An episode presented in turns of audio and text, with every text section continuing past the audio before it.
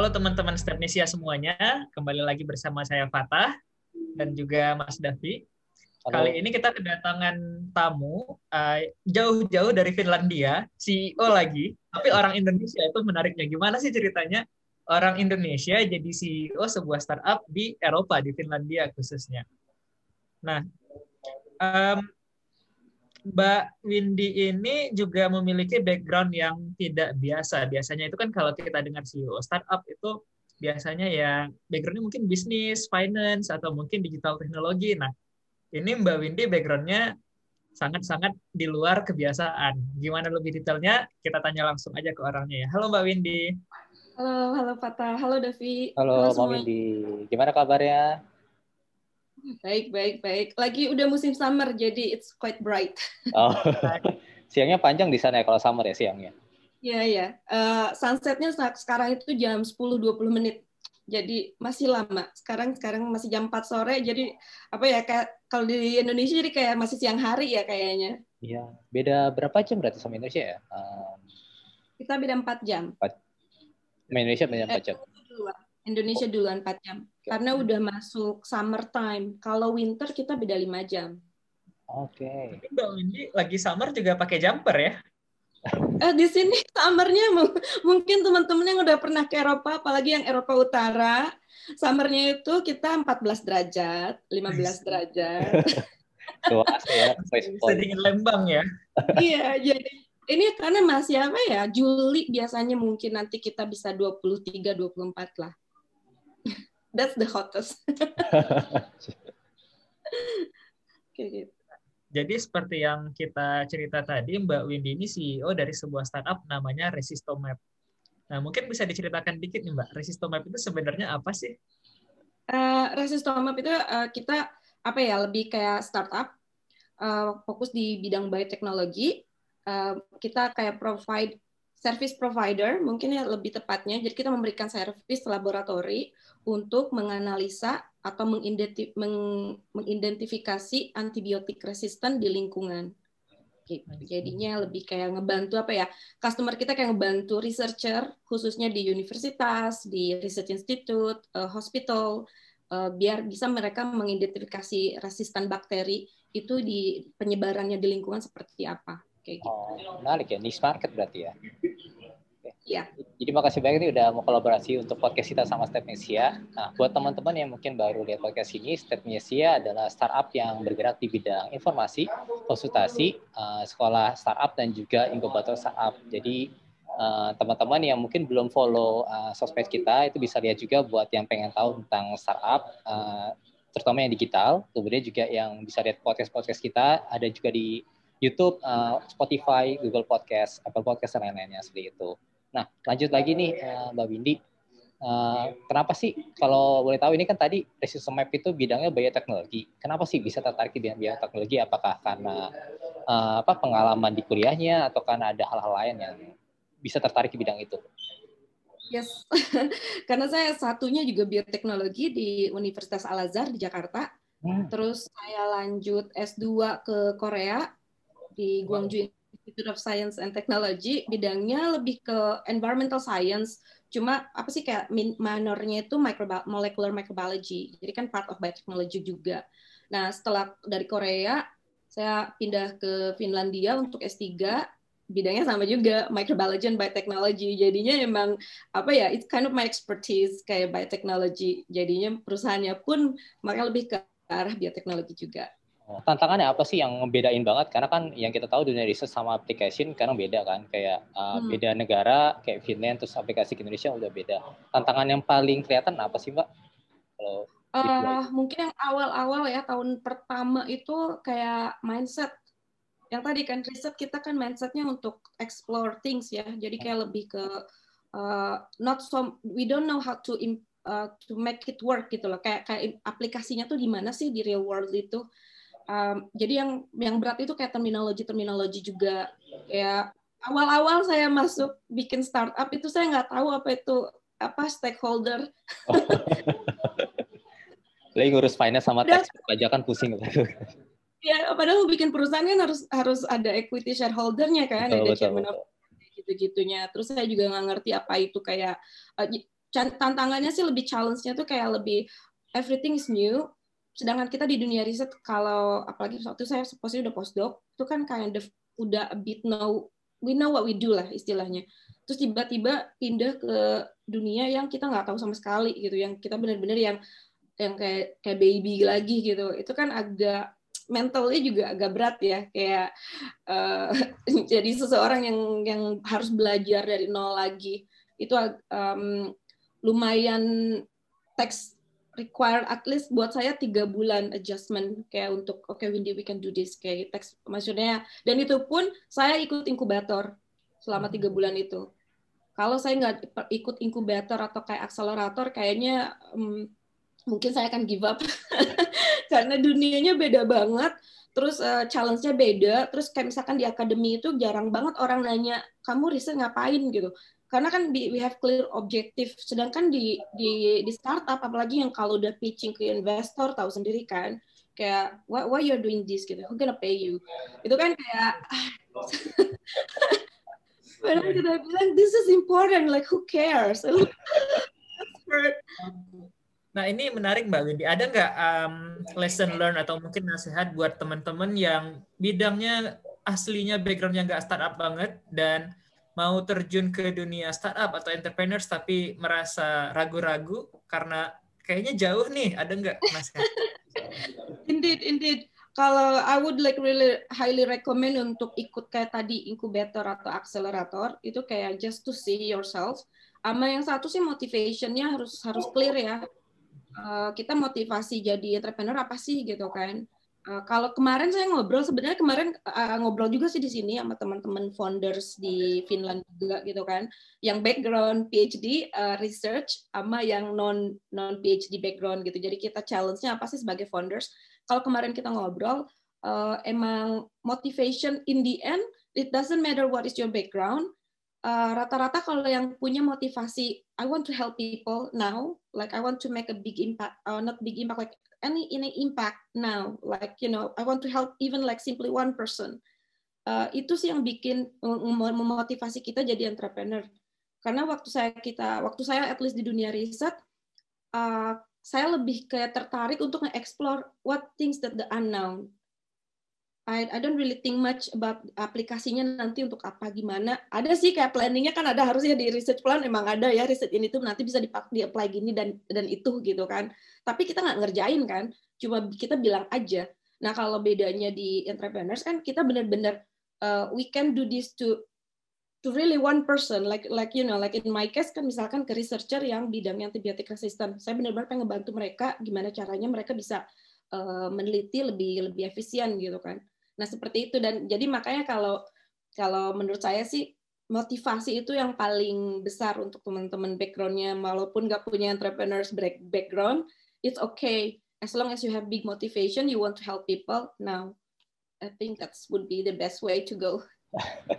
Nah, mungkin bisa share juga pengalaman teman-teman. Jadi kan ya mungkin beda kayak dunia startupnya di Eropa Barat, yang misalnya di Prancis, terus Mbak uh, ini di Finlandnya juga, terus di Indonesia juga beda. Nah, menurut ini misalnya kayak contoh dari researcher, terus kan tadi ada kayak inkubator, ya, sempat bilang juga akselerator. Apakah ada kayak support dari pemerintah Finland atau Nordic secara keseluruhan dan ada kemudahan-kemudahan nggak sih? Terus kayak ada tips nggak sih kayak misalnya teman-teman yang mau buka startup di Finland atau mungkin di negara Skandinavia atau Eropa kayak gitu buat teman-teman sharing-sharing.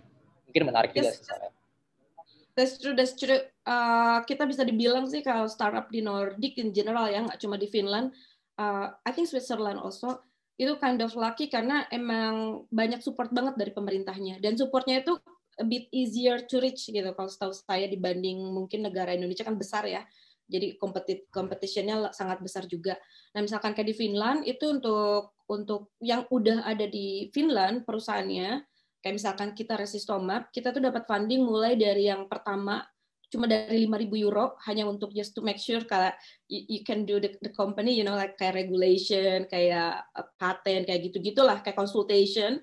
Terus sampai ke tahap 50.000 euro terus ke 100 ribu terus kayak naik terus gitu sampai ke 500 ribu. Itu it's a grant. Mean like like grant is like free you know like it's a free like capital.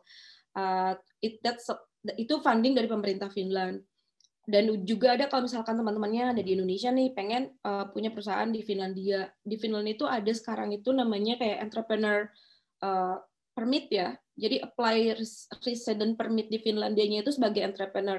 Saya kurang tahu berapa lama tapi setahu saya 6 sampai satu tahun. 6 bulan sampai satu tahun. Itu jadi di harus datang ke Finlandia emang untuk bikin entrepreneurs. Tapi jangan belum boleh buka perusahaan dulu gitu. Jadi datang ke Finlandia itu untuk jadi kayak apa sih visibility Survey. test. Nah, ya, visibility. Oh ya visibility ya, visibility market gitu, marketnya bener kayak ngetes aja sih sebenarnya uh, idenya itu meaningful apa enggak gitu dan bisa di-apply enggak kayak gitu. Nah kalau misalkan emang pas, apalagi selama enam bulan atau satu tahun itu dapat fund, dapat investor, ya itu kan udah jelas ya, you can continue. Dan support ini itu sekitar, saya kurang tahu detailnya, tapi sekitar 600 sampai 800 euro per bulan means like you really focus full time jadi entrepreneur. Uh, eh, 800 euro kan nggak banyak kalau di sini ya sebenarnya. Kalau di Indonesia berapa sih? 12-15 juta ya. Sekarang Coba kalau di sini, 18 ribu ya kalau nggak salah. Euro ke rupiah. Ribuan ya. Oke. Okay. Iya, 17 ribu. Tapi di sini kan 800 tuh oke okay lah, you can survive. Masak Indomie. Single ya single single of course single harus single uh, itu bisa tapi kan karena emang mulai dulu kan tes dulu kayak gitu kayak ya ada. Nanti kalau misalkan sukses kan itu gampang bisa bawa keluarga dan lain-lain sebagainya. Kayak gitu. Berarti entrepreneurs permit ini belum ada legalitas perusahaannya ya mbak? Khusus buat personal ya? Iya. Yang mau bikin perusahaan di Finland. Hmm kayak mau ngetes ID-nya gitu ya apa bisnis ID-nya dan itu pun untuk dapat resident permitnya setahu saya harus apply kayak idenya juga udah udah udah apa sih udah punya idenya gitu jadi business mereka yang yang evaluate gitu bisnis ID-nya ini bagus apa enggak visible apa enggak dapat dapat resident permitnya setelah gitu. di sana apa juga bakal di untuk dikoneksikan dengan inkubator mungkin mbak uh, harusnya sih kalau tergantung municipality-nya. Kalau itu, oh ya di sini tergantung municipality-nya. Tapi di Finland sih Helsinki, Turku, Tampere, Oulu, Kuopio, I think those five city I would recommend karena punya uh, municipality-nya punya benar-benar support banget untuk inkubator uh, entrepreneur komunitasnya. Dan setahu saya Helsinki itu one of the most innovative city kan in the world. Uh, karena emang uh, city-nya sendiri, municipality-nya tuh support banget kita dapat free coaching. Uh, saya pun sekarang Resistomap is uh, one of the accelerator company dari City of Helsinki. Uh, itu tuh kita disupport untuk ke network, dikasih letter of recommendation, di, dikasih train, training kayak misalkan kayak apa make sure kayak bisnis model kita tuh benar gitu loh. Bukan benar ya maksudnya uh, ada guidance-nya lah. Jadi we don't we don't make mistake too much in the in the early stage kayak gitu. Yes. Oke, menarik, menarik. Saya soalnya kita sempat dapat info juga di Nordic itu kan kayak ada kayak uh, negara yang jadi HP startup juga kayak misalnya Swedia yang ada Spotify-nya juga, terus juga kayak Estonia yang ada e-residency-nya juga, dan sekarang ada Finland juga tuh. Jadi kayak supportnya lumayan gede banget kali ya. Dan yeah. uh, mau nanya juga nih, ini kan masalah tim juga nih. Uh, di sana udah pasti timnya multinasional kali ya dan uh, apa mungkin kayak misalnya syaratnya harus ada orang Finland berapa orangnya terus juga kayak apakah bisa kita ada tim multinasional juga dan kendalanya apa sih mbak karena ya biasa kan kalau beda beda warga negara kan beda culture kemudian juga ya mungkin ada hal-hal yang harus kita sesuaikan menurut mbak Widi sekali uh, itu untuk yang manage tim multinasional itu kayak gimana sih tantangannya dan mungkin tipsnya juga I see. Um, kalau mungkin saya backgroundnya riset ya. Kalau riset kan backgroundnya udah udah multinasional. I don't feel any issue dengan multicultural uh, team. Cuma emang buat timnya yang yang misalkan lokal orang Finland gitu kan, yang mungkin nggak pernah ke expose international community, itu biasanya emang agak berat ya untuk untuk uh, apa sih integrate dengan multicultural startup. Tapi setahu saya sih orang Finland yang join startup world itu orang-orang yang yang really open minded I'm, I'm not saying dia other nggak open minded ya.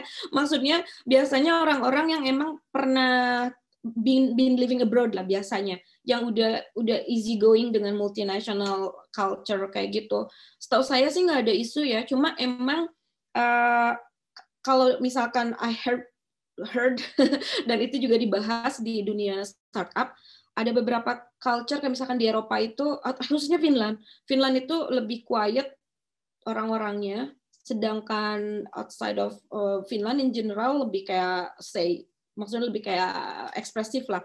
Itu yang biasanya kadang uh, kayak ada miscommunication di sini gitu. Cuma biasanya uh, masalah ini tuh nggak nggak krusial kayak untuk kayak dalam dalam arti uh, team development ya kayak kayak gitu. Selalu saya ya cuma kalau emang depend on again depend on the person. Tapi yang kalau misalkan secara profesionalnya kayak kayak kalau misalkan mau ngasih how to fix this issue itu kita bikin uh, culture. Jadi company culture.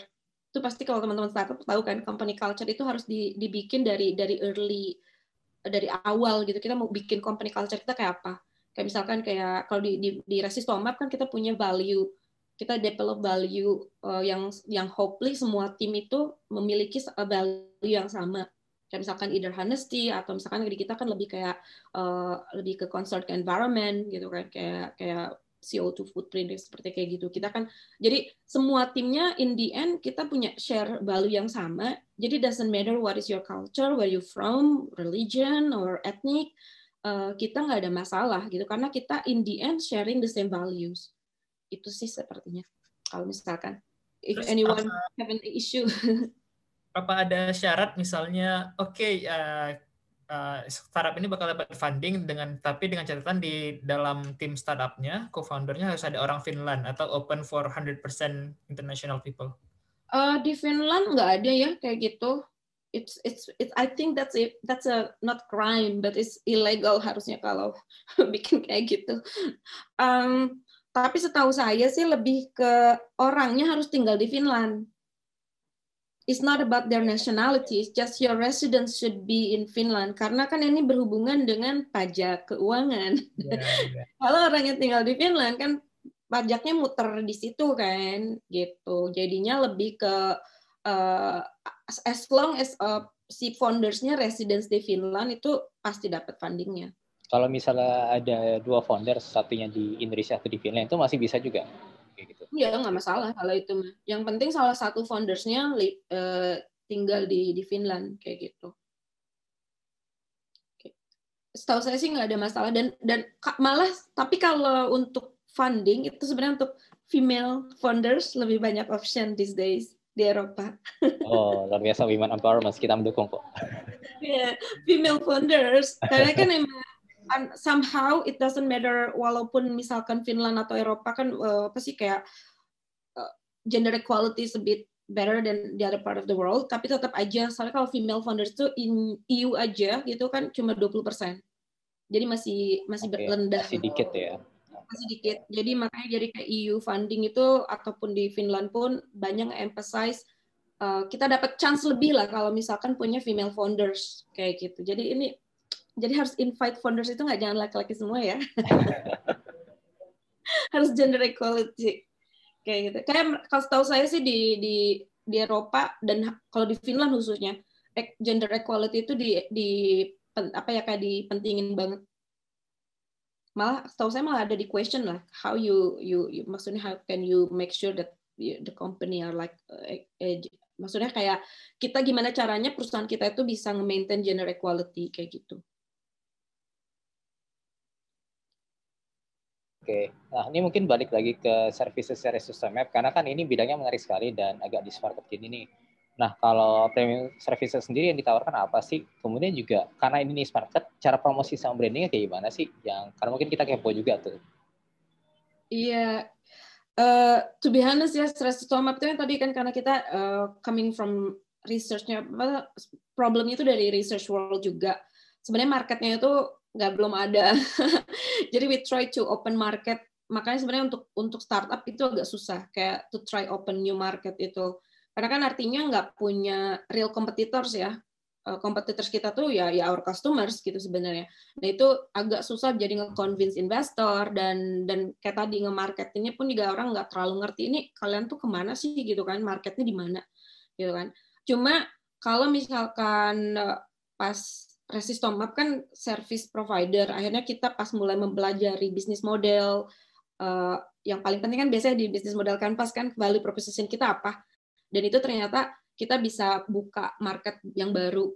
Uh, makanya dengan promosinya, kalau sekarang marketnya masih untuk riset sektor, kita promosinya lebih ke webinar, educational webinar, dan mungkin teman-teman tahu sendiri kan webinar itu uh, apalagi dengan uh, I'm not saying do, do, do COVID is good, but uh, karenanya adanya COVID ini kan orang di force ya, jadi harus digital, semua orang jadi harus bisa digital kind of uh, meeting kayak gini.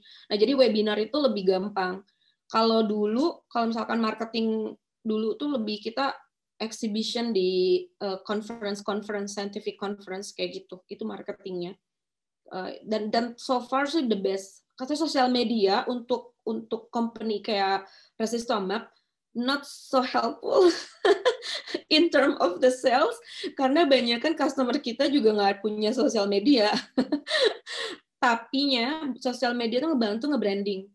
Nge-branding kalau uh, itu kayak reliable atau misalkan uh, it's fun to you know to to work with seperti itu. Tapi kalau untuk uh, marketing sales tuh sosial media kita udah tes nih. Ini saya nggak cuma ngobrol aja. We did the test analysis gitu kan selama enam bulan dari sosial media terus ngelihat uh, apa sih kayak efek ke, ke sales tuh nggak ada. Tapi kalau webinar itu yang one of the best uh, marketing that uh, apa sih giving us more leads lah untuk untuk untuk sales kayak gitu. Ya, menarik nih Mbak. Memang uh, agak susah pastinya buat orang yang nggak punya background di biotech buat mengerti startup seperti Resistomap ya. Dan memang setahu saya juga bahkan buat para VC, venture capital, biasanya tracknya itu beda tuh. Kalau misalnya untuk visi umum, backgroundnya finance, bisnis, atau pernah kerja di startup, buat visi biotech justru backgroundnya itu minimal PhD, kemudian baru dia pernah kerja di startup atau di company, ya, ya tapi background keilmuannya itu yang harus kuat dulu ya Mbak? Iya, betul. Uh, biasanya kalau di Finland itu sekarang lagi banyak support ke deep tech. Artinya kan biotech termasuk deep tech ya life science, uh, karena kan kita biotek itu kan atau deep tech itu kan uh, lama ya mulai dari produk sampai ke dapat revenue-nya lama banget bisa sampai 5 sampai 10 tahun itu kan investor ya pengen balik modal kan cepet ya nah biasanya uh, tapi sekarang di Finland itu karena Finland kan nggak banyak resource. It's so uh, dried here in a way. Nah the only resource they have is kan the human capital. Makanya Eh, PhD itu setahu saya kan per per kapita itu paling banyak di Finland. Kayak number of PhD one of at least one of the apa sih the most PhD lah di per kapitanya di Finland itu.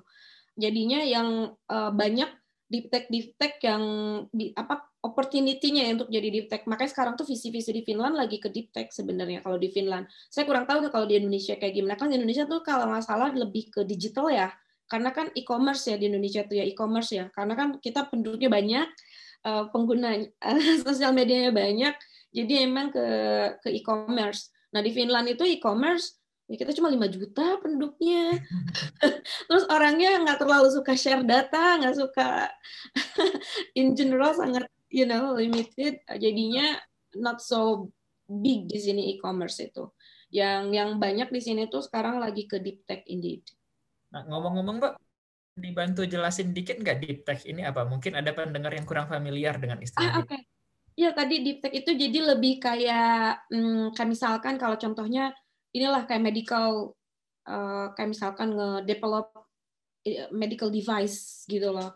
Tapi yang yang yang proses bikin produknya itu bisa 5-6 tahun gitu beneran lama nge-develop produknya gitu. Jadi mulai uh, developnya tuh sampai ke production nantinya ke depannya. Uh, jadi manufacture seperti kayak gitu startupnya. Kayak misalkan bisa, bisa dibilang startup yang fokus di teknologi yang membutuhkan expertise yang tinggi kali ya. Ya, butuh expertise yang tinggi. At least for sure a lot of need a lot of PhDs, a lot of uh, dan dan lama siklus development atau innovationnya itu lebih lama gitu ya? Lama, lama banget. Makanya kan susah banget biasanya orang deep tech ini dapat visi. Uh, apa visi-visi itu jarang yang mau invest di deep tech karena balik modalnya lama. Uh, biasanya deep tech ini disupport pemerintah kayak gitu. Atau visinya yang own by state gitu kan. Kayak gitu. Di Finland juga banyakkan visi yang di own by state yang support deep tech uh, companies. Kalau Resistomap nggak termasuk deep tech karena kita kan use the available technology yang ada di research, lebih kita ke service. Jadi kalau kita lebih ke either biotechnology atau life science kayak gitu.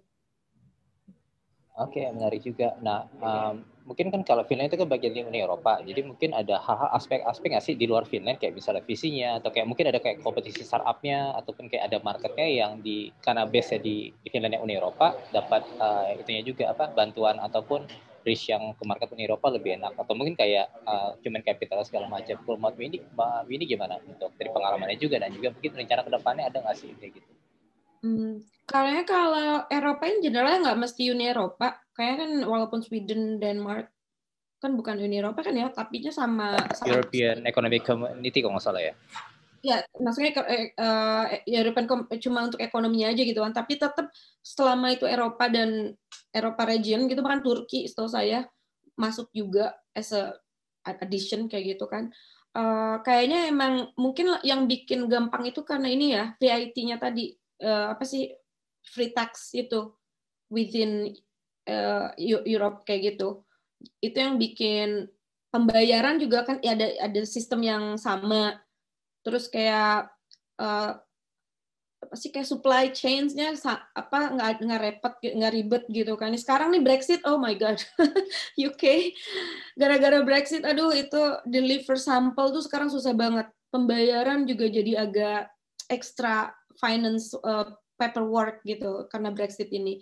Jadi kalau de, jadi bisnis dengan luar Uni Eropa itu agak lebih banyak paperwork, uh, terus kayak supply chain-nya atau delivery-nya uh, apa lebih prosesnya lebih ada custom-nya lah, jadi lebih lama. Makanya lebih enak market rata-rata orang yang startupnya di Eropa itu pasti target marketnya di Eropa dulu Terus kan uh, kayak regulatorinya sama. It doesn't matter di Prancis atau saya di Finland, pasti regulatorinya sama. Kalau di EU kan kayak si IMARC itu kan EU kan, kayak gitu. Jadi itu yang biasanya saya kita pun Resistomap sebenarnya sih tahun lalu sebelum ada COVID kita mau mau ke Singapura ya, kayak dari saya di Singapura terus untuk targeting di Asia gitu kan. Tapi ya gara-gara COVID akhirnya kita balik marketnya di Eropa lagi dan dan emang lebih gampang sih market di Eropa kalau menurut saya gitu dan karena tinggal di Eropa ya jadi saya juga nggak kurang tahu di di luar marketnya kayak gimana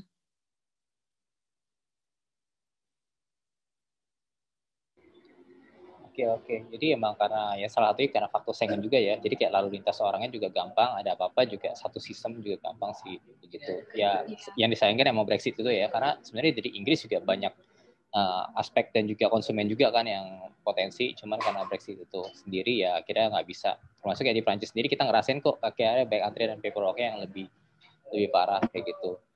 Nah um, kayak ada nggak sih kayak benefitnya yang dirasain Mbak Windy pas bikin startup yang mungkin nggak kebayang sebelumnya kayak gitu? Jadi kan kadang orang sebenarnya negatifnya juga boleh sih karena kan orang mikirnya startup yang bagus-bagus ya aja nih. Tapi kan kita harus educate mereka juga kayak yang pusingnya kayak gimana aja tuh kayak gitu. Nah mungkin boleh dicerahkan kami kayak uh, plus minusnya uh, startup itu kayak gimana yang benefit ataupun mungkin disadvantage-nya juga di startup yang Mbak Widi rasakan. Kalau benefit tentunya karena we do what we want ya. kita ngerjain apa yang kita mau. Uh, terus juga lebih kayak biasanya kan kita kita join startup karena passion kita sama kan. Maksudnya kita ngerjain based on our, our passion kita. Cuma kalau negatifnya long hours. Karena kita tadi kayak jadi jadi sebenarnya kayak kayak kayak pedang juga kan. Karena passionate kita suka tapi jadi kita jadi overwork juga gitu. Banyak teman-teman yang saya tahu banyak yang burn out.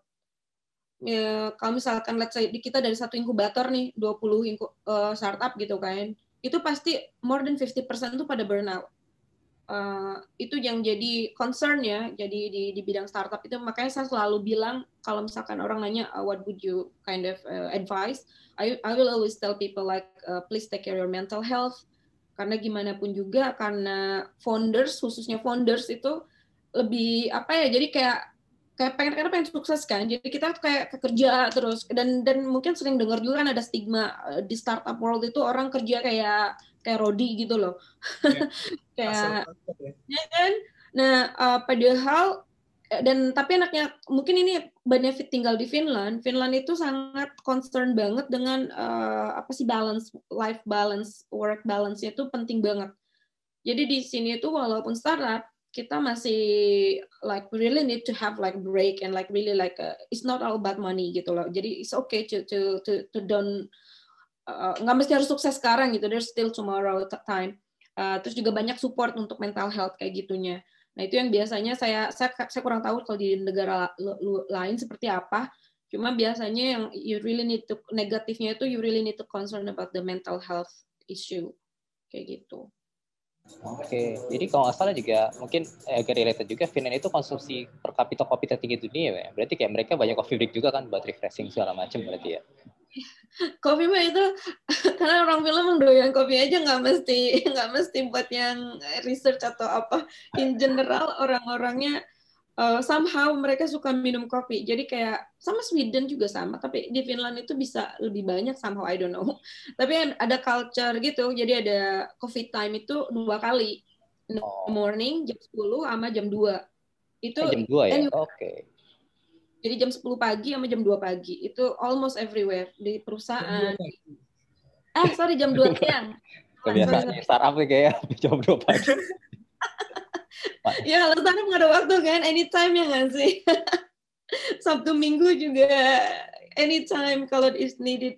Nah, itu juga yang yang yang apa sih yang harus diperhatikan ya emang jangan sampai too much tanpa mikirin ke waktu buat istirahat Berarti mungkin kalau yang bikin startup di Finland atau di Nordic juga harus bisa ngebagi waktu ya buat coffee break ya. Karena mungkin kayak itu jadi kayak nge, apa ya nge-set waktunya biar ada waktu sedikit lah yang kepecah-pecah buat istirahat. Jadi bisa tetap kreatif segala macam. Dibanding kita terus-terusan ya. Mungkin filosofi kayak gitu kali ya dari orang sananya. I think so. Karena di, tapi di sana tuh kan emang I'm not saying everyone gitu tapi stereotipnya kayak pagi kerja ya kerja gitu kan terus coffee time itu the, the only time like you really can relax talk about life like really communicate with people atau diskusi. Tapi pas jam kerja tuh mereka benar-benar kerja gitu. Itu yang jadi bikin efisien. Jadi walaupun kerjanya cuma dari jam 9 sampai jam 4 tapi uh, resultnya itu sama kayak kita pagi sampai malam gitu. Karena kan kita in between nonton apa dulu lah youtuber dulu lah sosial media dulu lah kayak gitu ini sebenarnya contoh pas banget sih co-founder saya. Kan saya cerita tadi co-founder saya orang Finland waktu kita kuliah di Korea bareng kan waktu itu. Uh, mungkin teman-teman yang yang kuliah di Korea, you know kan kalau misalkan kuliah Korea uh, pagi sampai malam, apalagi yang kerja di lab, itu kan kita pagi sampai malam terus kan.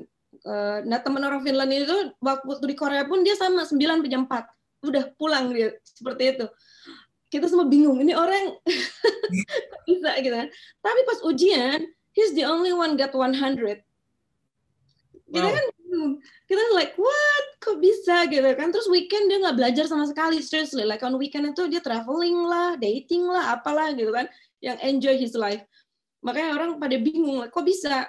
Ternyata uh, jadi emang pas dia kerja jadi jam 9 jam 4 itu dia emang benar-benar fokus. Like he really work. Jadi apa sih? Quality. Lebih lebih di importantnya quality Uh, jadi pas selesai kerja, he really enjoy life, you know, like like your hobby, your your your life, like the other things kayak gitu. Nah itu yang saya bikin. I'm not saying like it's better, good, it's back to the person ya. Kadang kan orang juga emang suka banget ya kerja pagi sampai malam work alcoholic ya. Emang people likes like that, it's fine. Cuma kalau untuk saya pribadi, saya lebih suka gaya hidup yang tadi gitu. Jadi kita itu kerja itu ya don't don't work too much, tapi juga harus punya time untuk like yourself like like your hobby and and you know your friends, your family kayak gitu. Karena kerja kan gimana pun juga masih ada hari besok ya, nggak akan pernah berhenti kayak gitu. Nggak, uh, kalau misalnya kita kerja terus ya akan ada habisnya sih kayak gitu. Iya kan? nah balik ke tadi kan masalah kerjaan juga nih uh, untuk kerjaan sendiri uh, operational modelnya kayak gimana sih kalau Resistom Map ini kemudian juga timnya sekarang udah berapa orang sih kan uh, tadi kan kayak ada tahap-tahapannya juga tuh yang dari kayak seed funding, kemudian ada juga seri A segala macam yang bertahap. Nah, makin lama kan harusnya makin gede itu timnya. Boleh dijelasin nggak ke kita? Ya, yeah. kalau untuk startup sendiri sih Resistama lebih kayak organik ya tipenya, kan jadi kayak bootstrap gitu. uh, karena kita udah dapat revenue dari awal kita buka perusahaan. Itu kan jarang kalau misalkan perusahaan udah punya revenue pas start the the operation. Um, kita sendiri kalau secara funding kita masih seed, dapat angel investor, uh, dapat lab fasilitas lab. Karena kan kita lab service kalau nggak punya lab kan nggak mungkin ya. Uh, jadi operasi operasionalnya kita pas saat kita udah punya uh, angel investor yang ngasih laboratori kita langsung jual servisnya gitu kan. Jadi uh, customer itu langsung ngirim sampel ke kita di lab kita analisa kita maksud kita di analisa antibiotik resistennya terus kita deliver datanya in the beginning sih kita deliver data sama ya kayak misalkan kayak Excel email by email gitu. Cuma kan tadi kan ada co-founder kita yang software developer, jadi akhirnya dia develop digital platform, jadi di mana biar uh, customer bisa ngeakses di dashboard gitu. Jadi kalau misalkan teman-teman yang udah tahu kan kayak 23andMe atau kayak genetic heritage test gitu, uh, atau any any kind of uh, uh, ya yeah, any kind of laboratory test lah itu kan kita hasilnya kan ada dashboard lebih enak kan. Uh, nah sama. Jadi akhirnya kita juga mulai ngedevelop. Nah, itu jadi timnya dari awal awal yang cuma saya CEO dan William CTO co-founder saya. Jadi kan dia ngebantu nge lebih nge-automate data analisisnya jadi lebih cepat kan uh, prosesnya dari hasil laboratori. Kan bisa raw data tuh untuk analisanya itu dia ngebantu kayak nge-develop pipeline jadi biar saya cuma tinggal ngeklik resultnya jadi gitu kan. Itu yang mungkin saya suka banget dari startup sebelum saya final dari timnya itu penting banget uh, apa mengcombine ya. Uh, multi apa sih kayak kita tuh kayak different kind of uh, technology atau different kind of background put together kayak untuk ngedeliver satu produk lebih efisien.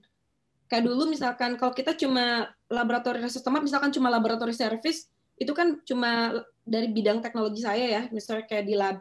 Tapi pas saya ngegabung dengan co-founder saya yang software developer, itu kita bisa nge-automate data analisis itu lebih efisien. Yang tadinya dua bulan, kita bisa squeeze jadi cuma tiga hari misalkan.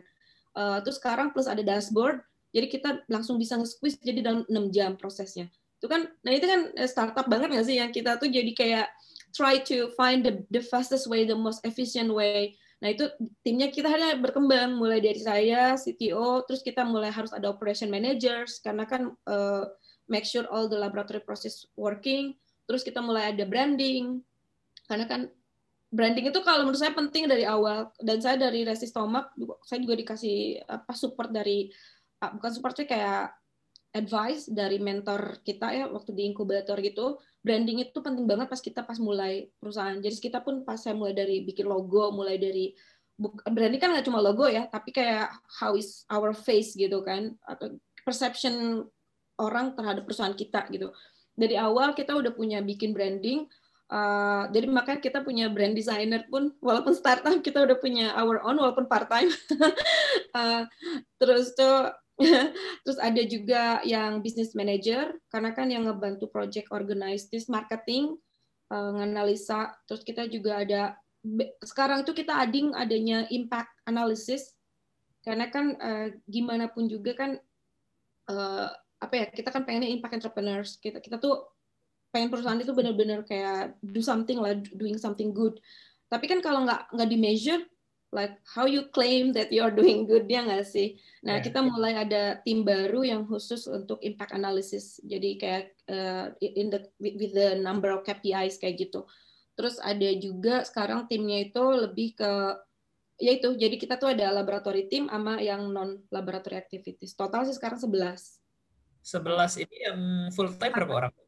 Yang full time cuma dua, tapi the rest are part time karena tadi kita kan butuh cuma brand kan nggak hold the time ya karena masih kecil yeah. jadi hanya part time terus kayak misalkan tadi data analisis juga kan cuma untuk certain uh, extra work jadi kan part time kayak gitu-gitu. Jadi uh, kita banyak tapi part time kayak gitu. Dengan certain apa ya certain knowledge atau uh, skills.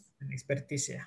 Expertise ya Nah, Mbak, eh, tadi kan Mbak Windy udah cerita ya bisa menyingkatkan proses yang sebelumnya makan waktu dua bulan menjadi tiga hari. Hmm. Which for me sebagai orang awam itu luar biasa banget gitu kan. Nah, cuman sebenarnya um, impact-nya di dunia bioteknologi sendiri seberapa besar sih menshorten proses dari dua bulan ke tiga hari ini dan tantangan dan potensinya apa? Mungkin terkait bisnis dan market size juga eh, karena ini kan hitungannya niche market ya sangat spesifik dan menurut saya sih pasti kulturnya beda sama let's say Gojek or Oh iya beda banget, beda banget ya emang.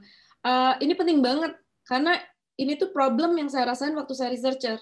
Yang tadi sudah ceritakan selama pas saya PhD poster itu saya oh, I really need to do something like faster. Like we we really need to let know people that uh, misalkan kalau ada pollution source pollution itu dari mana gitu kan. Uh, analisanya cepat nah dulu kalau riset itu prosesnya tadi dua bulan tadi karena kita manual terus kadang kita kalau orang lab biasanya nggak ngerti program gitu kan. Kayak saya juga limited banget kayak data analisa itu maksudnya kayak big data gitu lama banget gitu kan. Walaupun belajar nggak efisien gitu kan. Uh, tapi pas saya ke combine tadi sama William yang co-founder saya yang emang expert, jadi kita duduk bareng dalam dua bulan kita develop pipeline-nya, uh, proses tadi yang tadi dua bulan jadi bisa tiga hari kayak gitu. Nah ini tuh di university atau di akademinya jarang banget adanya kayak product development seperti ini.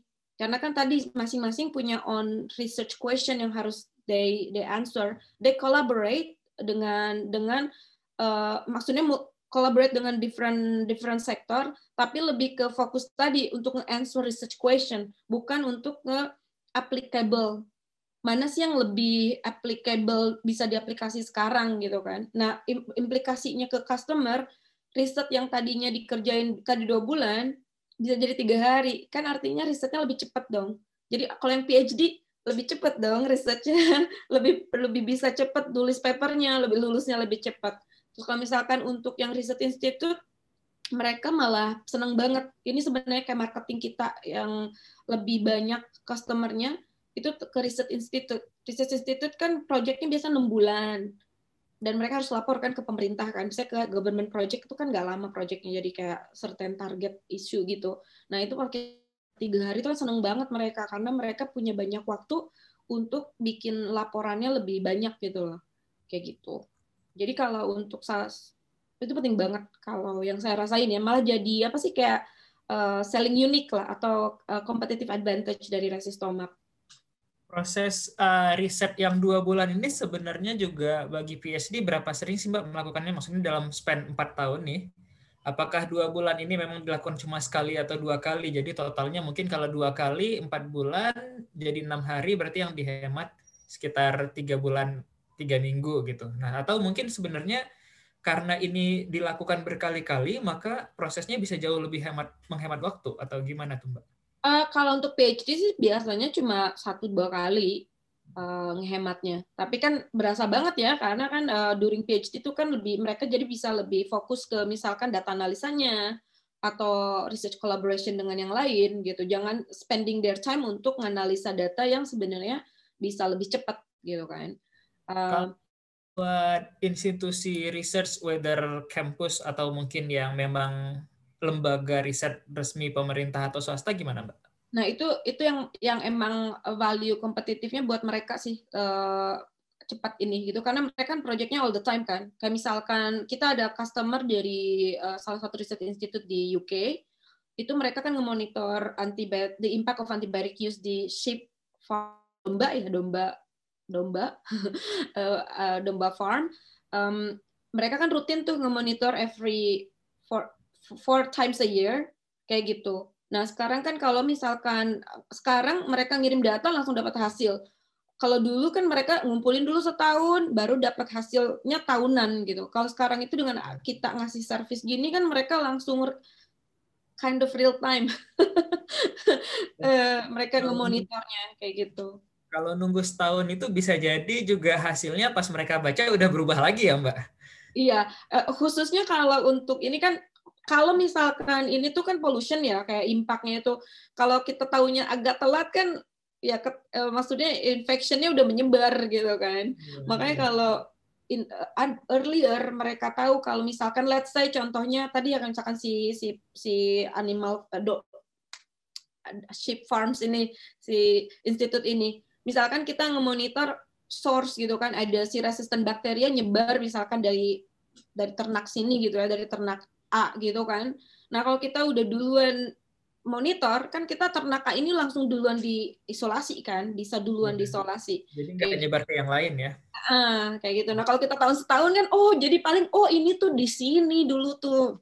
Kan udah telat gitu loh dombanya udah mati duluan.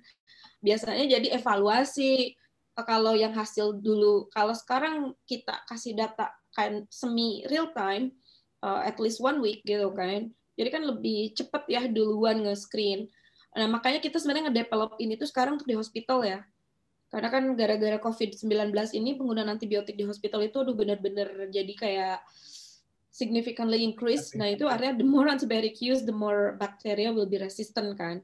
Nah, kita lagi develop sebenarnya project di Indonesia juga lagi mau nge apa sih meng apply. Jadi kayak mau pilot, nge-pilot gimana kita monitor wastewater-nya hospital sebagai kayak early warning system. Jadi kalau misalkan adanya potential outbreaks, itu kita tahu ya kapan di mana jadi udah intervensinya bisa dari bisa dari earlier kayak gitu. Berarti ini hitungannya walaupun ya ada PhD students atau perorangan yang butuh, hitungannya pasar lebih besarnya itu B2B ya, Mbak? Oh ya, kita mostly B2B, kita nggak ada B2C. Kita oh. B2B atau B2G.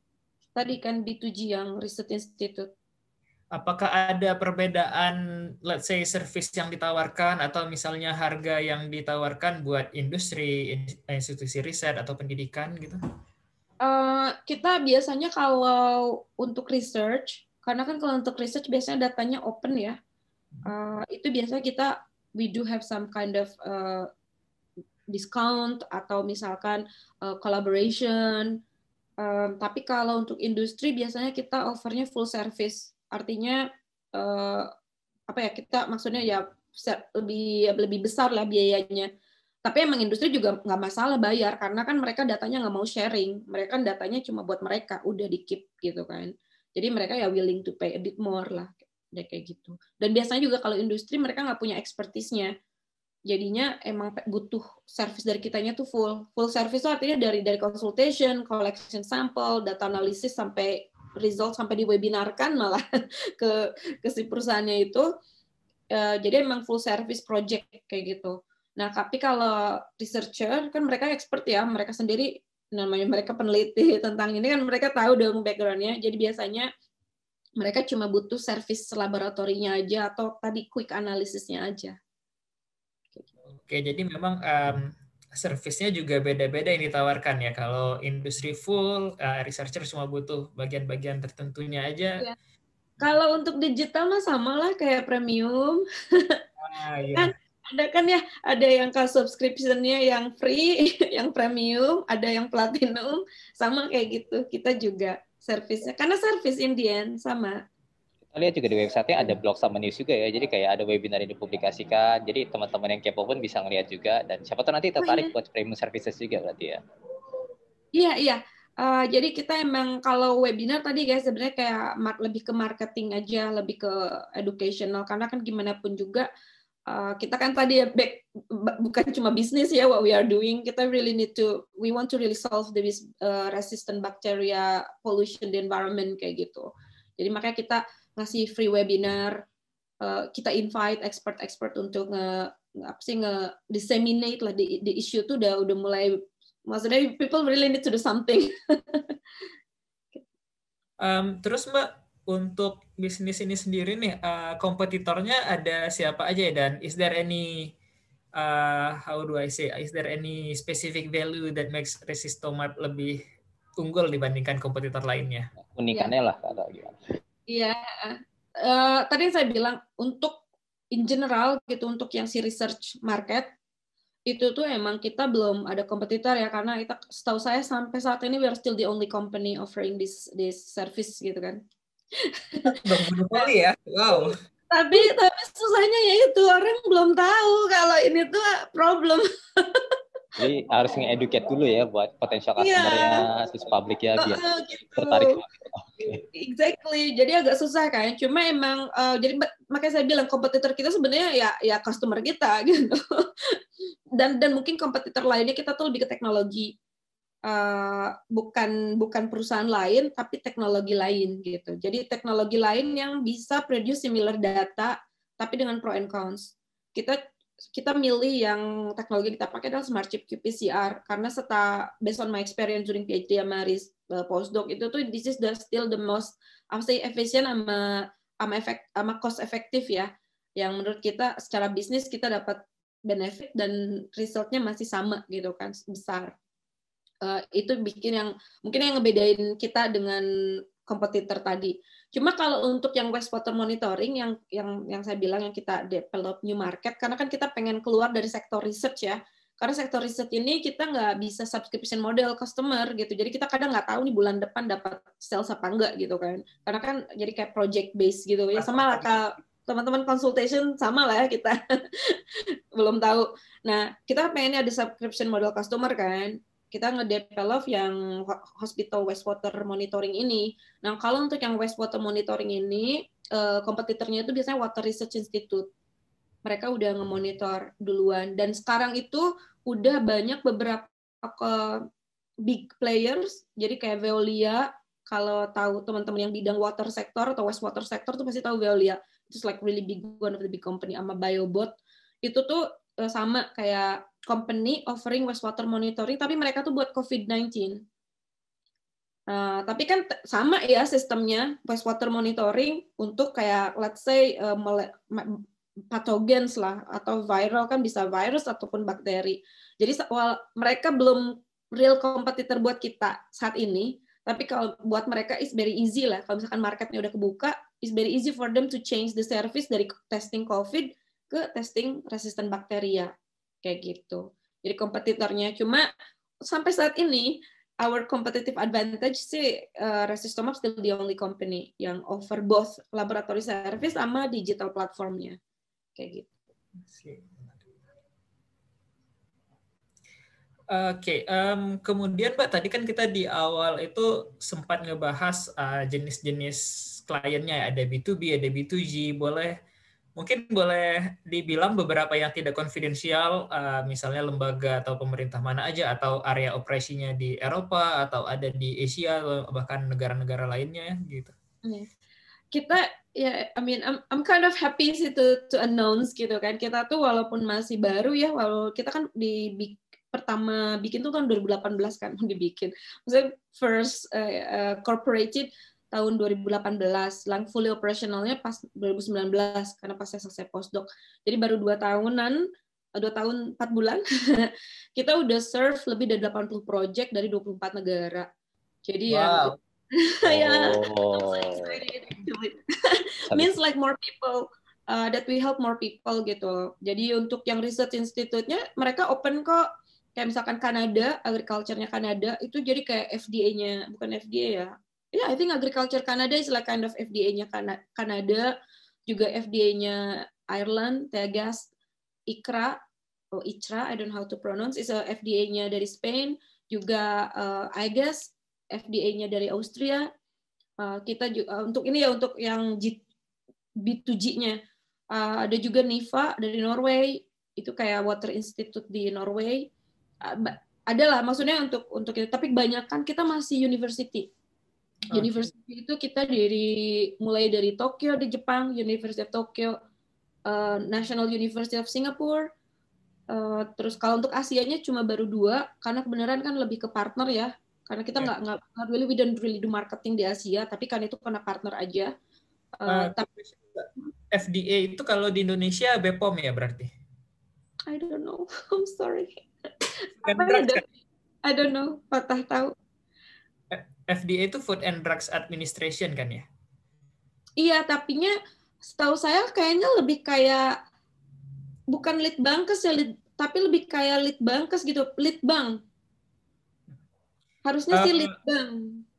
Kalau BPOM itu Badan Pengawas Obat dan Makanan. Iya. Karena okay. kalau BPOM itu kan lebih ke accreditation.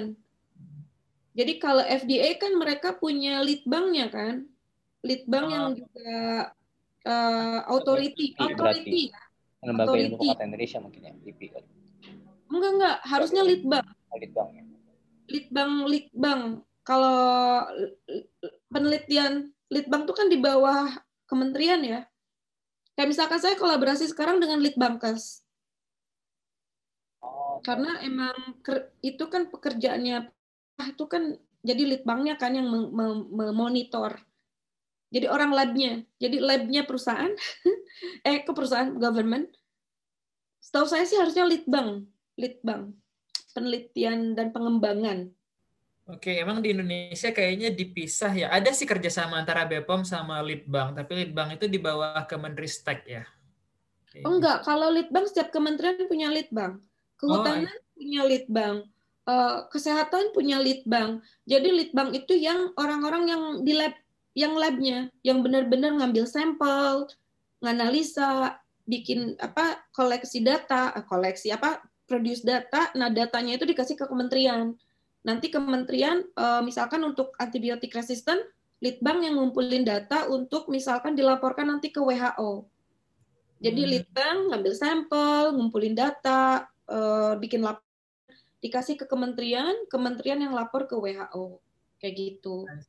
Jadi ka, jadi customer kita pun litbangnya pemerintah tersebut gitu. Kayak Kanada tadi agriculture itu mereka jadi litbangnya kementerian agriculture-nya di Kanada yang tugasnya mereka kan memonitor ya kondisi antibiotik resisten di agriculture di Kanada seperti itu. Berarti kalau di Indonesia mungkin yang relevan itu Litbang di bawah Kemenkes dan mungkin di bawah Kementerian Pertanian kali ya. ya. Kalau project kita kolaborasinya dengan Litbangkes. Dengan okay. Litbangkes. Karena kan emang itu, kalau B2G ya, kalau di Indonesia B2B baru dengan UGM. Karena kita bareng-bareng kerjasama bikin apply funding, EU funding. Terus jadi uh, dengan EU fundingnya mereka bisa bayar resistomap service. I see. Gitu. EU funding, okay. European Union funding berarti ya? Iya, karena kan EU fundingnya kan uh, tiga negara. Itu loh yang yang dari sorry I forgot. DP ya yang harusnya oh yang dana ilmu pengetahuan Indonesia DP iya oh, DP okay, yang okay. EU funding ini. Yang EU funding scheme itu loh yang joint funding scheme. iya soalnya setahu saya yang masuk dari luar funding Indonesia itu mau di DP dulu ditampung sama disalurkan yes, ya. DP yang organize emang.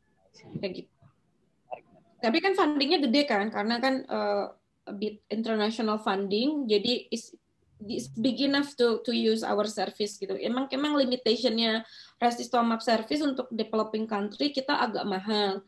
Karena kan kayak sebenarnya kalau dihitung per sampel murah sih. Kita per sampel tuh cuma 200 ribu gitu loh. Jadi kan murah banget ya kayak tes COVID kan ya. uh, cuma kalau nganalisanya itu kita nggak bisa satu satu sampel satu gen. Kita tuh kan kalau antibiotik resisten tuh minimal ratusan gen. Jadi ya 2 juta 20 juta ya agak murah gitu kan. Kayak gitu. Ya, tapi ya seharusnya kalau kita bicara kesehatan kesehatan pasti lebih mahal dari apa pun ya.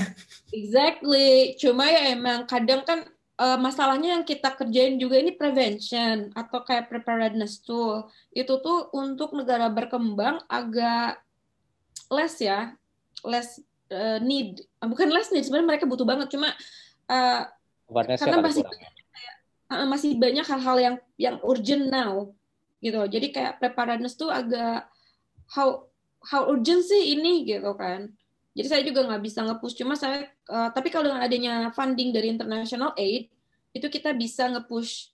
Kalau preparedness itu like really need to be done preparedness itu. Kalau di Nordic preparedness lebih gampang uh, to sell ya. Karena di sini emang orang udah awareness-nya a bit more lah di governmental levelnya. Ya normal lah kalau kita udah punya rumah, udah punya makan, eh, udah bisa makan, udah punya kerja, kan tinggal menjaga kesehatan kan, istilahnya ya. Di Indonesia juga sebenarnya Indonesia tuh tergantung municipality-nya juga nggak sih regions-nya. Indonesia juga sebenarnya kalau untuk certain region tuh udah preparedness-nya udah lumayan tinggi kan. Ada beberapa smart city aja udah ada kan ya setahu saya di Indonesia juga. Ya, benar, benar. Makanya sebenarnya makanya kita fokus ke Indonesia karena kita pikir Indonesia itu udah is not is not low country gitu loh, not low income country yang sebenarnya teknologi kayak molecular ini nggak bakal susah diadaptasi di, di apa di applied. Makanya one of the reason saya fokus di Indonesia karena orang Indonesia tentunya. ya malah uh, kalau saya kayak di Eropa pun ada beberapa kategori yang Indonesia udah masuk ke negara yang berkembang maju kan. Jadi kayak ada beberapa aid atau bantuan yang udah nggak bisa lagi Indonesia kayak gitu. Karena dianggapnya oh, udah. Sebenarnya kalau di bisnis malah Indonesia jadi target karena termasuk emerging. Itu loh yang mint. Meksiko, Indonesia, Nigeria, and Turki. Oke. Okay. Mint. mint. Kalau untuk Eropa itu mint ke Indonesia itu uh, emerging emergingnya tuh masuknya mint kategorinya. Jadi, Jadi emang nggak harus merendah apa merasa rendah ya karena Indonesia sebenarnya di oh, no, no. Ya. Oh iya, sebenarnya kalau untuk bisnis Indonesia tuh istilahnya orang kalau di funding di Eropa istilahnya wah apa sih kalau kita tuh uh, pengen banget gitu masuk Indonesia market cuma kan susah kan masuk Indonesia market karena kan uh, kita nggak bisa misalkan kita nggak bisa beli properti kan untuk foreigner kan harus Indonesia. Iya, uh, harus join operation atau joint venture sama perusahaan Indonesia kan. Exactly, makanya jadinya uh, banyak support uh, biar dari sana bisa masuk ke Indonesia market kayak gitu jadi biar apa sih karena Indonesia marketnya harusnya gede banget Indonesia tuh dan orang-orangnya juga banyak kan maksudnya kayak talent talentnya jadi kayak misalkan kita buka cabang di Indonesia nggak perlu pusing bawa dari Eropa gitu kan tinggal nyari lokal udah banyak itu talent talent yang bisa di hire gitu kan. Mungkin salah satunya kalau mau kolaborasi sama Stepnesia kita dengan senang hati. Iya iya so atau Fani. Saya saya sendiri belum kalau sekarang kan masih baru pilot ya jadi emang masih lokal partnernya jadi kayak kayak potensial customernya gitu loh. Jadi makanya masih lead bankes karena teknologinya itu tadi masih masih tahap uh, proof of value. Belum belum apa ya belum bisa go to market. Apa apa bertahap nanti juga yeah, kita bisa mampir ngopi-ngopi juga mungkin di Eropa. Atau ada Mas Fatah juga yang luar biasa dan tim kita juga di Indonesia yang luar biasa. Ini kalau yang yang pasti sih kalau menurut saya sih harus dikomunikasikan langsung ke tadi yang saya bilang kan di Fin ada Fin partnership itu ada funding dari Finland untuk apa sih ke negara emerging tadi uh, termasuk Indonesia. Uh, mereka biasanya butuh butuh local konsultan kayak gitu dan itu biasa dibayarnya dari Fin partnershipnya untuk perusahaan-perusahaan di Finland. You know what I mean? Like so, jadi your customer is not perusahaan di Finland kayak Resistomap, tapi pemerintah Finland your customer will be pemerintahan Finland untuk ngebantu perusahaan-perusahaan di Finland uh, bisa punya partner yang baik di Indonesia-nya gitu. B2G berarti ya? B2G ya. Oke. Jadi Mohon bimbingannya Mas Fatah, CPO kita. iya, kayak kalau konsultasi kan bagusnya B2G kan? Iya. Biar, biar marginnya besar, profit. udah orang bisnis berarti sekarang pikirannya udah bisnis bukan researcher lagi luar biasa karena memang margin profit kita B2G lebih besar daripada B2B. ya, saya mengakuinya kok. ya kan? Itu konsultan bisnis kayak gitu. Nah, ada nggak sih kayak tips atau rencana atau peluang ke depan untuk Map dan mungkin startup yang teman-teman yang mau bikin startup biotech juga? Karena kan tadi kayak Mbak Widi bilang sendiri kan baru single factor ya untuk Map sendiri dan ada sebenarnya banyak potensi teman-teman yang biotech dan mungkin bisa kolaborasi ke depannya mungkin bisa kayak share ke kita tadi yang kayak tips segala macam ya kemudian untuk yang khusus untuk biotech dan secara general untuk teman-teman yang mau bikin startup menurut Mbak Windy. Hmm, kalau untuk biotech sendiri sih uh, I would recommend either you are yourself PhD gitu kan PhD dulu atau you you should find founder co-foundersnya yang punya expertise minimum PhD level karena kan gimana pun juga um, kalau bioteknologi industri lebih require some some specific expertise ya. Uh, kalau misalkan untuk kerjasamanya Resistomap sendiri di Indonesia, uh, emang kita udah mau masuk ke, udah pasti sih udah udah project di Indonesia. Uh, kita udah mulai sih kolaborasi dengan misalkan salah satu di Indonesia tuh PT SIG, jadi Saraswanti Indo Genetics itu sama kayak environmental service uh, jadi sama laboratory service untuk environmental samples lah kayak ngetes tes gitu.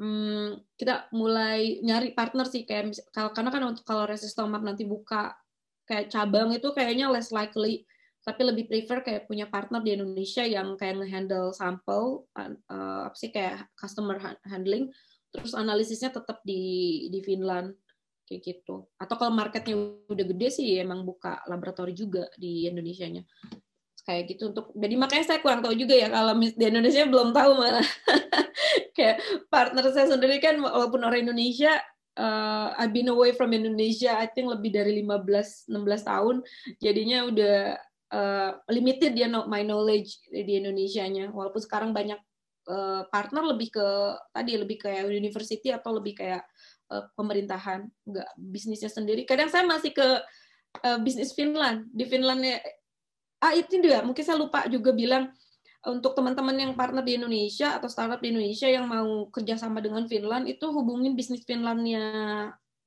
Jakarta. Karena mereka yang paling apa ya paling bisa atau KBRI Helsinki di sini. Jadi both side itu yang bisa ngebantu uh, apa yang network semua. Karena saya juga waktu saya ke Indonesia saya dibantu dengan bisnis Finland yang di Jakarta. Walaupun saya Indonesia, jadi mereka yang memperkenalkan bisnis environment di Indonesia seperti apa, kayak gitu-gitu.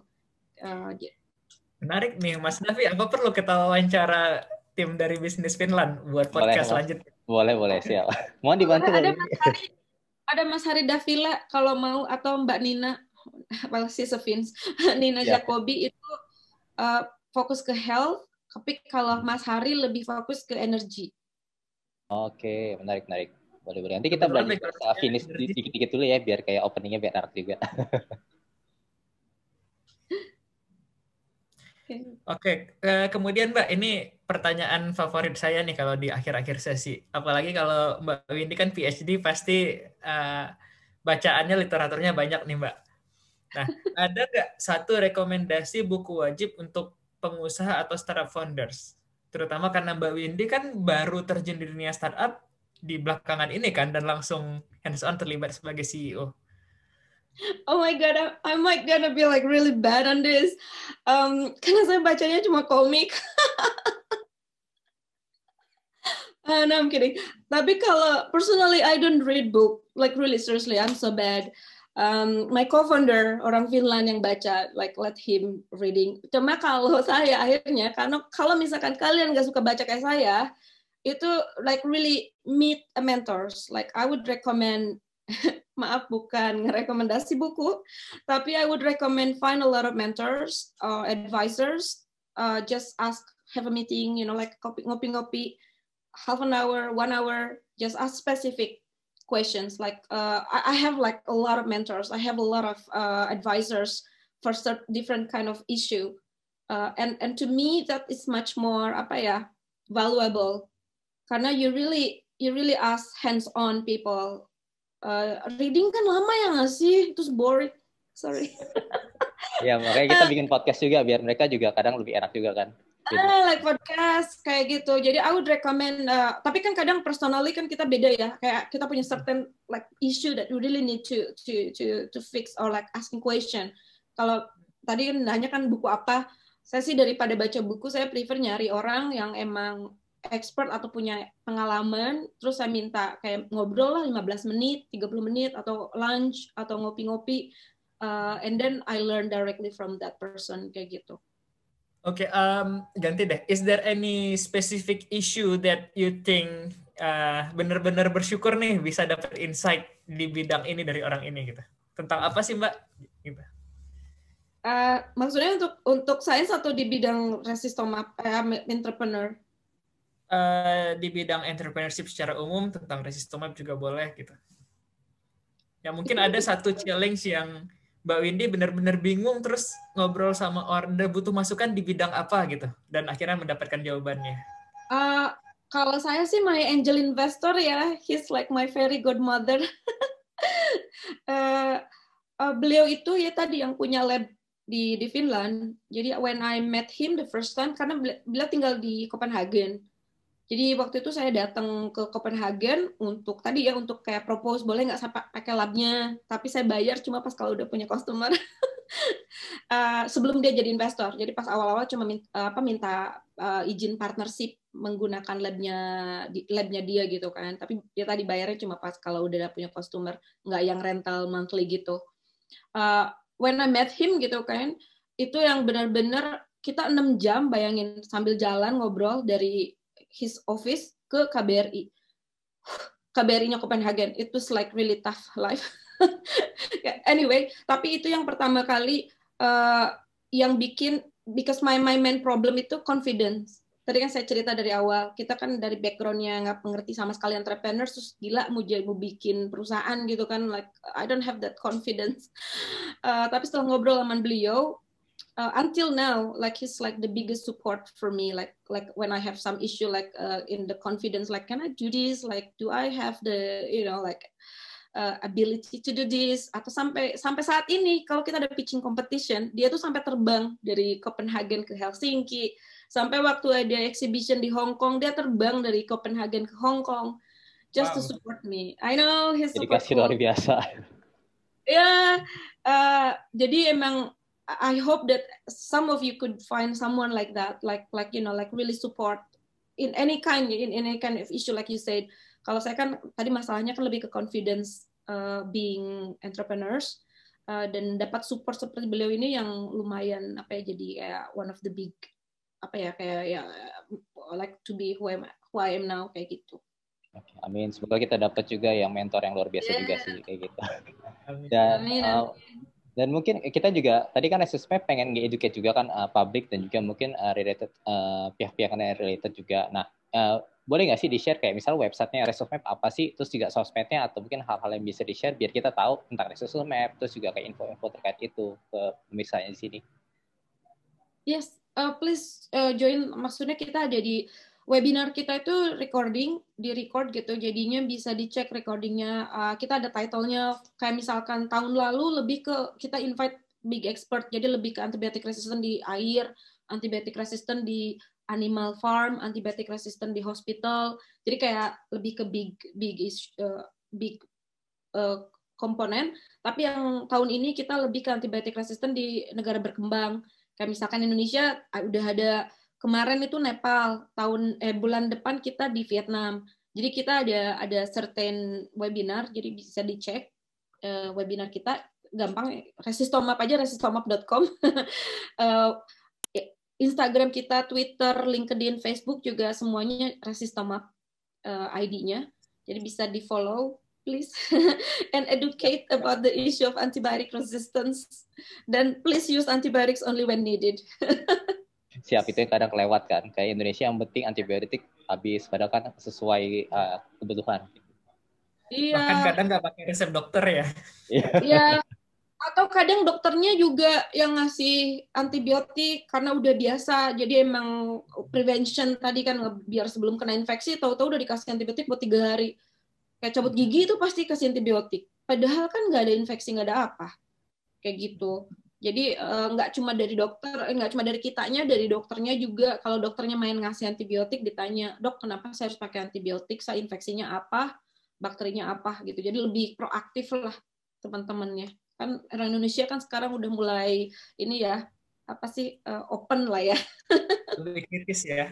Lebih kritis ya. Coba kritisnya juga untuk hal-hal ini. Karena to be honest ya kalau buat saya sih lebih serem ya ini antibiotik resistant issue itu karena kan belajar dari covid we know like how how big issue it is gitu kan. Kebayang nggak sih kalau sekarang semua penyakit yang diakibatkan bakteri kayak misalkan tuberkulosis kan di Indonesia udah uh, udah parah banget kan.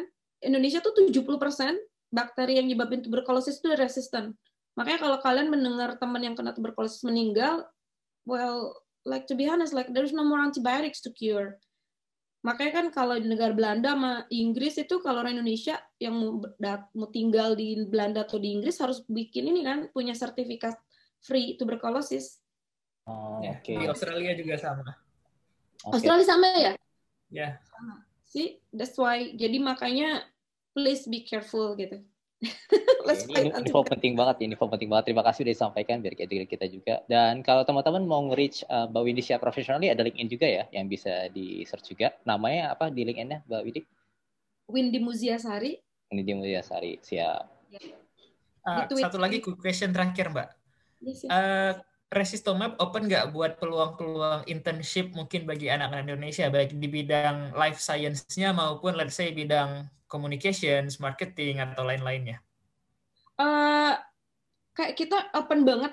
Kayak kita juga punya intern. Uh, sebenarnya orang Indonesia yang kuliah di Jepang, uh, tapi memang tadi ya topiknya tentang impact entrepreneurs, kayak mengevaluasi social impact. kita juga maka kita ada intern karena kita kan pengen uh, impact kita se se segimana di Indonesia gitu kan.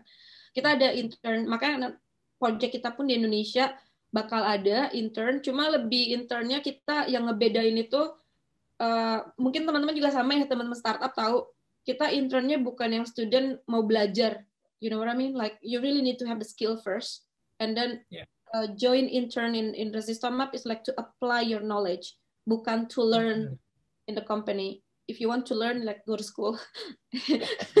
Iya yeah, betul karena kadang beberapa kita dapat intern tuh yang they want to learn and I was like no in the company when you are doing intern is like how you apply your knowledge uh, to this uh, need of the company itu yang mungkin in addition so if you uh, apply intern make sure you have the knowledge and the skill that you want to apa contribute to the resistom in this case kayak gitu oke okay. thank you Mbak Windy nanti kita sampaikan juga deh pas di podcast dan juga di caption-caption IG kalau they are open for internship, but yeah. but you should bring your skills. I think that's the how startup work, right? Like how people uh, make the startup growth. Like you you bring your knowledge, you bring your passion, and and solve the problem together. Oke, okay, thank you very much nih Mami di luar biasa. Uh, kalau terima kasih di finish uh, bilangnya apa Mbak? Kita Itos. Itos. Itos. Itos. Oke, okay. dan oh. Indonesia, eh, sorry, I, I, I, I teach the wrong one. It's just supposed to be just kitos. Kitos. Okay. Jadi orang Indonesia kan kitos, kitos. Maksudnya kita kan lebih ah, ada nadanya ya, ini kitos. Ya, soalnya kalau panjang bisa lebih datar ya. Uh, terus dan kalau untung untuk kitos nggak ada arti min, arti lain, tapi di sana ada beberapa yang dari misalkan dari tapan tapan itu dari melihat eh ketemu sama membunuh artinya. Bahaya dia. Jadi bahaya kan? Kalau tak kalau tak apa tak? Kalau tak kayaknya ada kata tak juga deh yang bilang tak. Tak. Itu sama-sama ya? Atau gimana? Bukan beda lagi. I think Swedish? Oh Swedish ya? Oh, so, so, soalnya. Iya tak terima kasih. Swedish Danish kayaknya itu tak. Finland tuh agak beda. Kayak gitu ditunggu teman-teman kalian juga kalau ada yang mau ke Finland yang tadi dengan visa ya, entrepreneur. ya saya ya biar bisa saingan visa saingan lagi siapa saya bisa melanjut Finland oke okay, thank you banget okay, untuk Mbak Didi gimana silakan Mas Wata